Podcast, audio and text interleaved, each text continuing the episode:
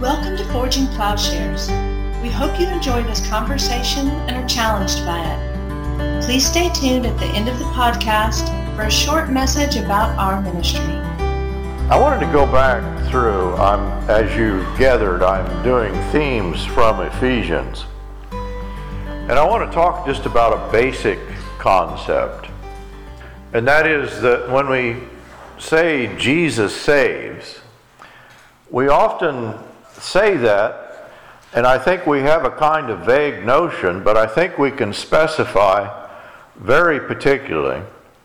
And one of the doctrines that came to be called recapitulation, it's taken from Ephesians chapter 1, verse 10, but let me read verse 9 and 10. He made known to us the mystery of his will according to his kind intention, which he purposed in him with a view to an administration suitable to the fullness of the times. That is the summing up. And the summing up here can also be in Latin, it's actually the recapitulation of all things in Christ, things in the heavens and things on the earth. The way that one of the early church fathers, we're talking about the second century, uh, Irenaeus describes this verse, the word recapitulation. All of humanity was created good, but then sin entered in, and all creation then it was tainted, and all creation is being recapitulated. It's being summed up, it's being restored under the headship of Christ. All are led from infancy to a state of maturity. All people and all of creation. And so the Greek word here, literally, to recapitulate, let me give you another word, and this just seems, I'm just compounding confusion on confusion here, but I'll explain it. And that is that there's a, actually a psychoanalytic term. It's called traversing the fantasy.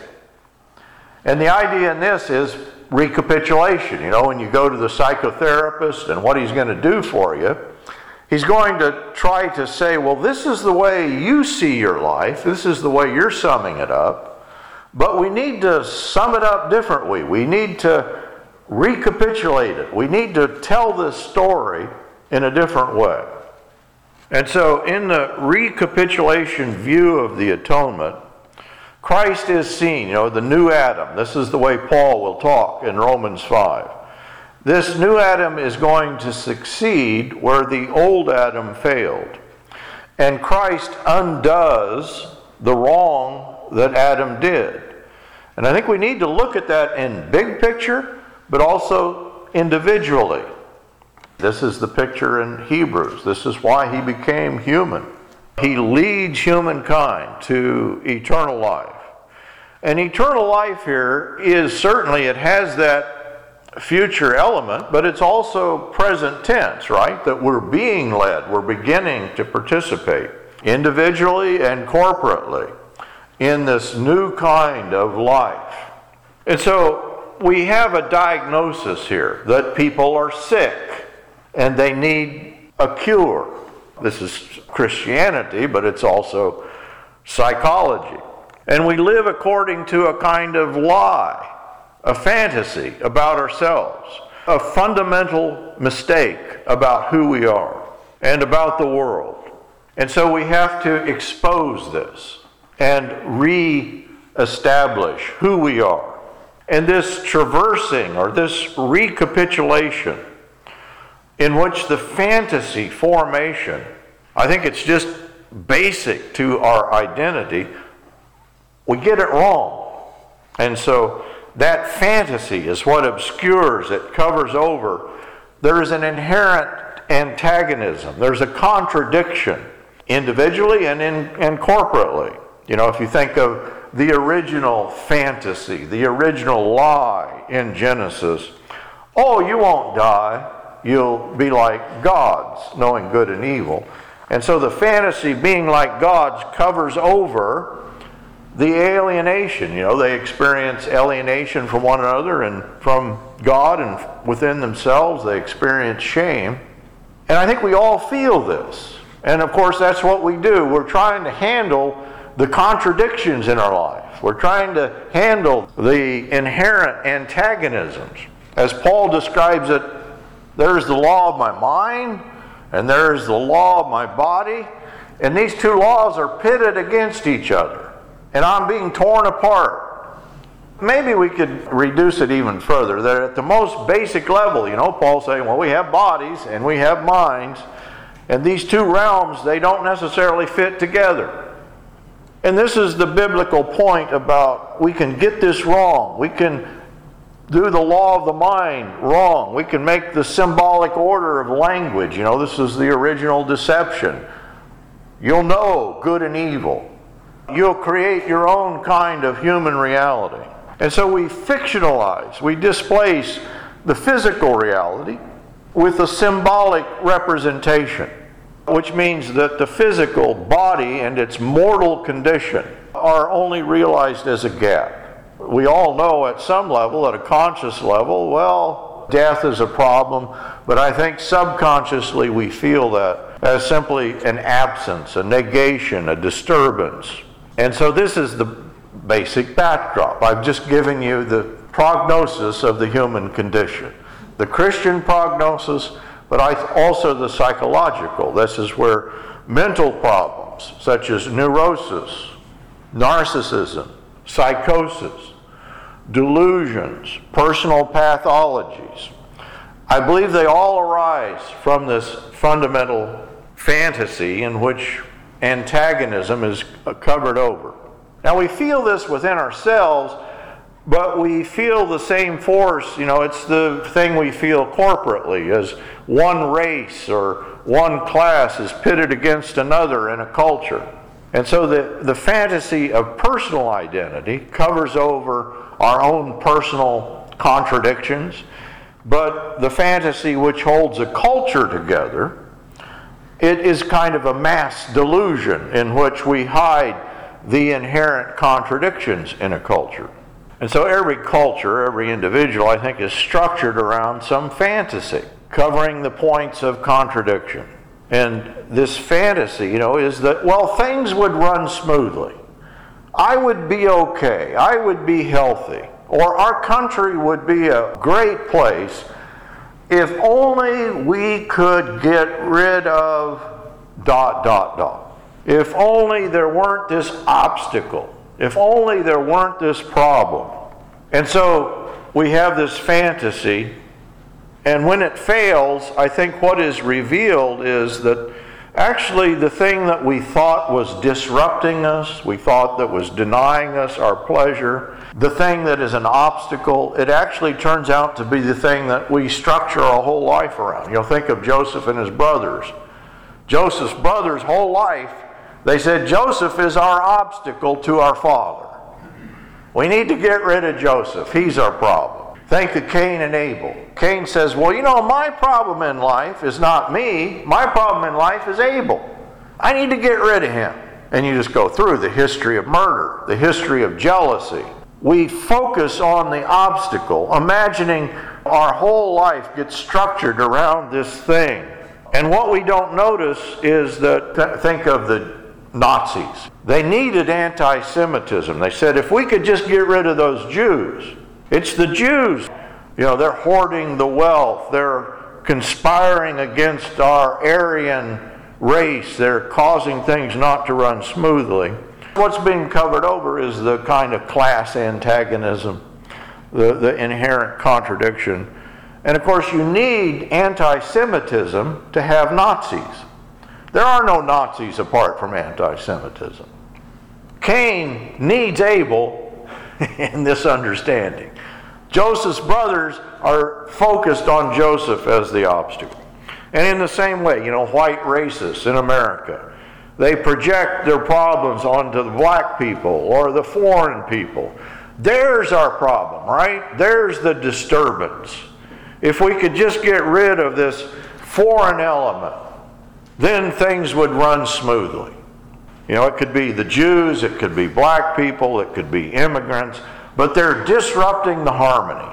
And of course, the harmony is the fantasy. It creates the lure. The obstacle creates the lure.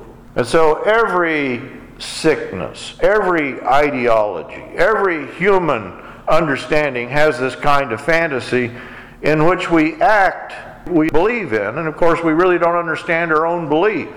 We all know the president, I'm not talking about any particular president, just any president, gets elected because he has moneyed interests. He's the tool of multinational corporate interests.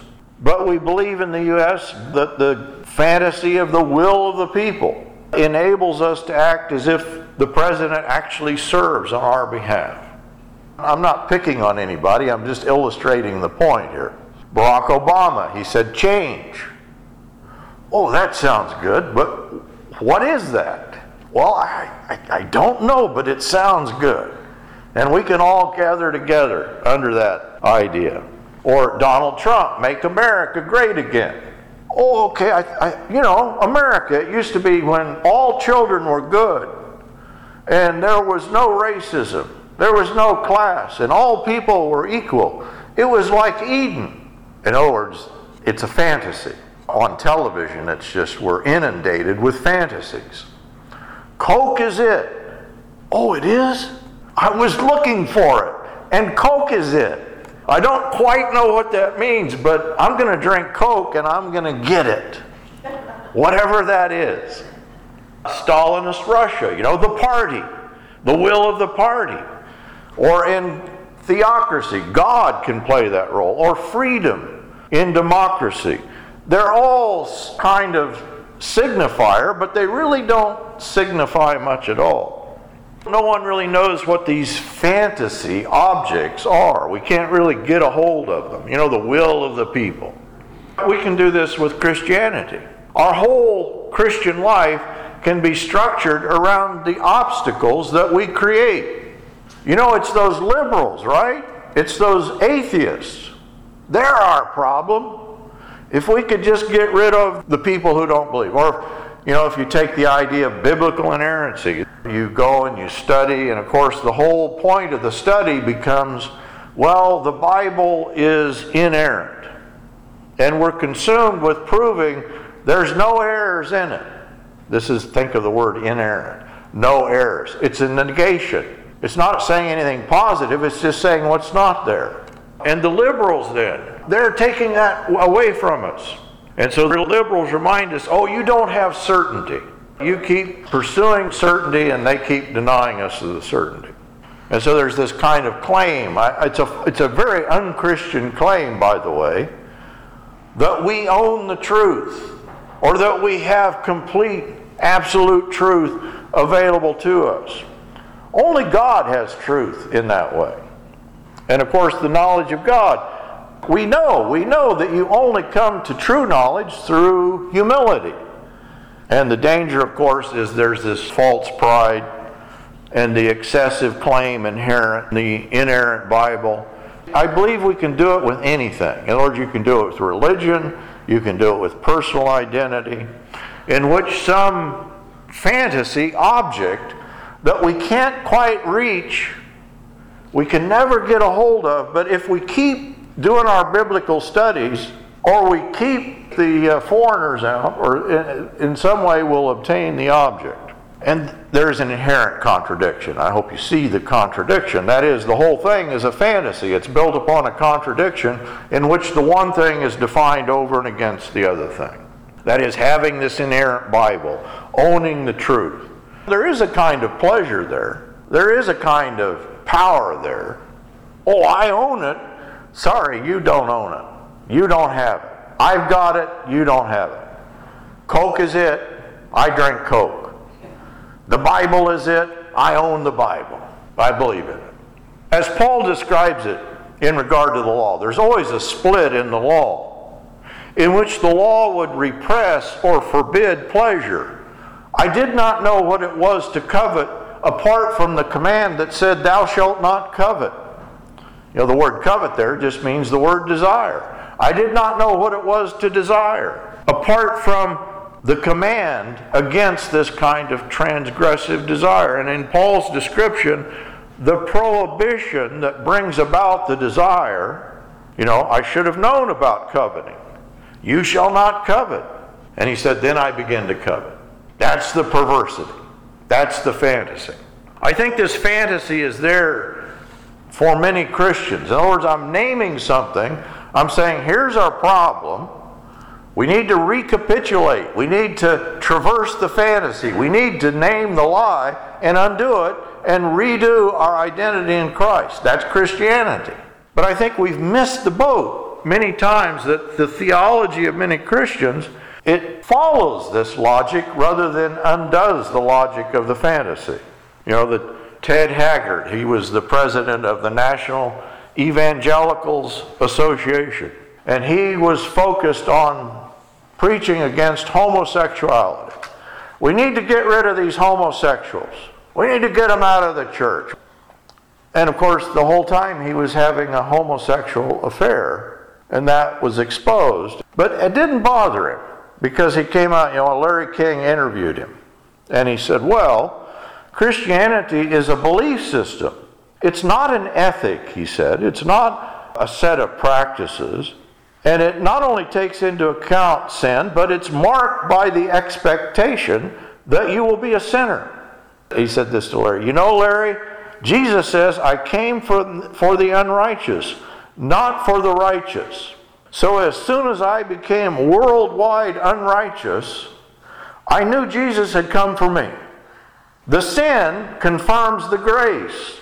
The evil establishes the good. The obstacle becomes primary. With sin informing grace, evil affirming the good, the wrong in some way affirming the right. This reveals what's behind the inerrant Bible. It's about not so much following the truth, but owning the truth, being in control of the truth, possessing the truth, instead of the truth possessing us.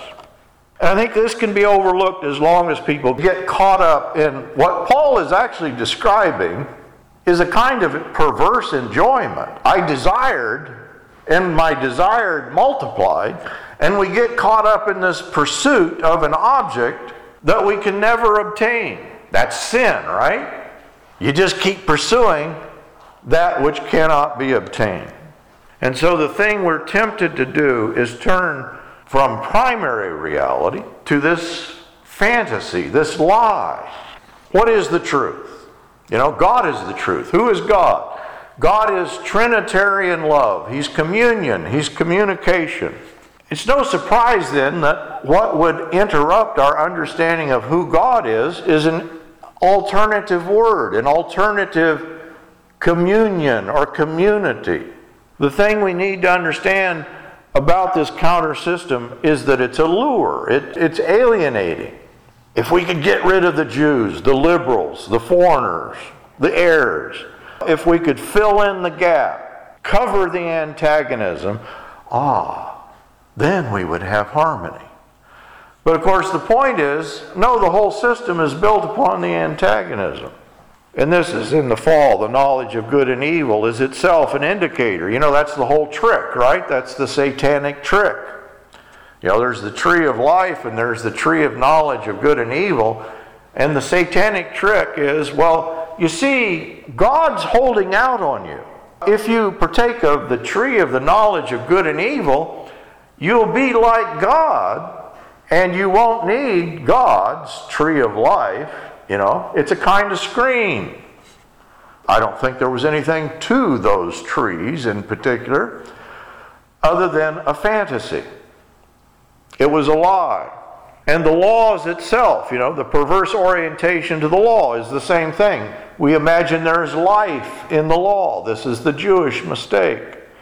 It points, you know, the law of the knowledge of good and evil. It points to being like God, an excess of life, an abundant life. And there's a kind of pursuit in which Paul says sin takes control. Sin taking the opportunity through the commandment produced in me desire of every kind, coveting of every kind. And so we have this exponential desire, we're in pursuit of the object. The next thing to notice, though, is about this fantasy is it's harboring something quite traumatic. Right? We've all lost something. Think of Adam and Eve. What did they lose? They lost life. They lost access to God. I believe every ideology, every fantasy, every sin involves a kind of traumatic loss. We've all experienced traumatic loss. There's a lost enjoyment, a lost fullness, we imagine. You know, this is Paul's point.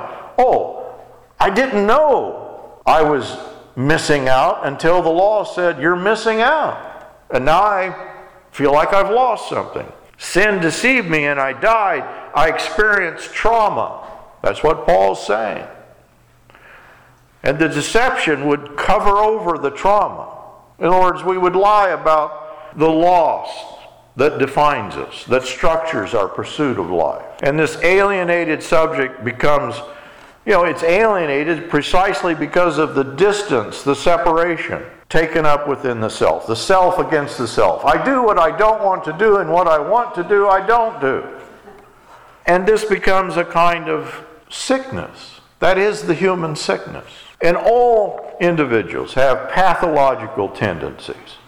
We all structure our identities in the way that we suffer. Some people suffer differently. Some people suffer from overprivileging themselves, right? We all know the narcissist who takes themselves as perfect, no faults, no issues, no problems. I don't even need to ask for forgiveness because I haven't sinned yet. Paul said this, right, about himself. He said, as a Pharisee, I was perfect in regard to the law. I kept the law perfectly. Now, Paul tells us something else about himself. And I was the chief of sinners. In other words, when he was a narcissist, when he was a good Pharisee, when he was a perfect person in his own sight, he says, I was a killer. I was persecuting the church, and therefore I'm the chief of sinners. Or maybe we have a kind of paranoia. Maybe we're filled with fear. Everything is threatening, you know. This is the neurotic person. Maybe they harm their own body. Maybe they're masochistic. But all, I believe, are pitting the physical body over and against the symbolic order. And so, fantasy, in its most, the lie of sin, in its most basic dimension, it implies the choice of a symbolic world of thought, of a fiction, over the reality. I think this gets at Eastern focus. You know, what is the whole Eastern goal in Buddhism? It is to meditate and stop thinking, emptying myself of thought, so that I can meld with the one. I believe that's a form of the sickness. That's a form of the antagonism. Or we can go the other way in a kind of fundamentalism and cling to every word, you know, every intonation has to be preserved in its original essence. That's any kind of fundamentalism. Imagines that the compulsion to repeat a word, a sentence, eh, that there's substance in it. And I believe this is the trauma that Paul and Christ in the New Testament are exposing. The lie of the fantasy, the lie of sin, takes up human suffering, alienation as if it's primary. Paul dismisses this trauma, right? We can be caught up in the trauma. Death can define our life. The obstacle, Abel, Joseph for his brothers, the obstacle can define our life. But of course, behind all of the obstacles, there's one huge obstacle. There's one huge fear. And that is that we would be undone in death. And Paul dismisses the power of death in light of God's love after chapter 7, we can picture chapter 7 of Romans. Paul's traversing the fantasy. He's recapitulating his life. He's retelling the story, and then he refounds his identity in Christ. And chapter 8 is about this refounded identity. Who will separate us from the love of Christ? And then he goes through the traumas. Will tribulation? Will distress? Will persecution? Famine? nakedness, peril, sword? Of course, for most of us, the trauma is the thing. If these things happen to us, that's the primary thing about us. Paul says nothing can separate us. There is no alienation. There is no antagonism. We're no longer joined to the obstacle of death as our primary identity. We're joined to the reality of Christ. And that's really something. We're joined to other people. We're joined to God. We're joined to reality. And so we're death or something like death, you know, I think in chapter 7, Paul's describing, I do what I don't want to do. And then in chapter 8, Christ defeats death. Thank God, Paul says, it's no longer I that live, but Christ that lives within me. Who will rescue me from this body of death? Thank God I've been rescued through Christ Jesus. And Paul sees dying and rising with Christ. You know, we've been joined to Christ. He uses a term here. It's actually a, a technical term to talk about being becoming one with Christ. That we're joined together with other people, the body of Christ. And the subject of death has joined, you know, that's the, the problem. That's the human predicament. We've joined ourselves to death, to the trauma, to the obstacle. To put it in a real perverse way, we enjoy our sickness. And we can't stop pursuing the disease. We're committed to the sickness. And sometimes we can't give up on the sickness. But now we've been joined to Christ. Our Christianity, fundamentalism, evangelicalism, it can sustain the fantasy or it can expose the fantasy. And I think that where it sustains the fantasy, you know, we all, it just talks about, oh, a future heavenly harmony disconnected from earthly ethics. You know, it obscures the antagonism. I think we're witnessing this, a doubling down on, oh, it's those black people. They're causing all the trouble. It's Antifa. Oh, no, it's those right wingers. Oh, it's the left wingers. And we reinforce the demand for law and order. We could have a smooth running country. It's the equivalent of Jerry Falwell blaming the pool boy. The pool boy did it. And the evocation of fear, the fear of immigrants, we can have a kind of fetish about our fears. We love our fears sometimes. The fear of open borders, the fear of an uncontrolled black population, the fear of rioters, the fear of violence. It inhibits a confrontation with reality, like any fantasy does. It's a real question, I think, whether our culture can hold together without its fear, without its fear fetishes, without our fantasies that would contain the antagonism. We need our antagonism sometimes. And so, if we think of the fantasy, it's a kind of false story, right? We all tell ourselves a false story, and we understand that our story needs correction. And this is the recapitulation. This is traversing the fantasy. This is a quote from Justin Martyr. And I think this is uh, significant. Justin Martyr, we think, was born 100 AD. He was an Im- immediate follower of the followers of Christ. Here's the way Justin Martyr describes salvation. I would not have believed the Lord Himself if he had announced any other than he who is our framer, maker, and nourisher.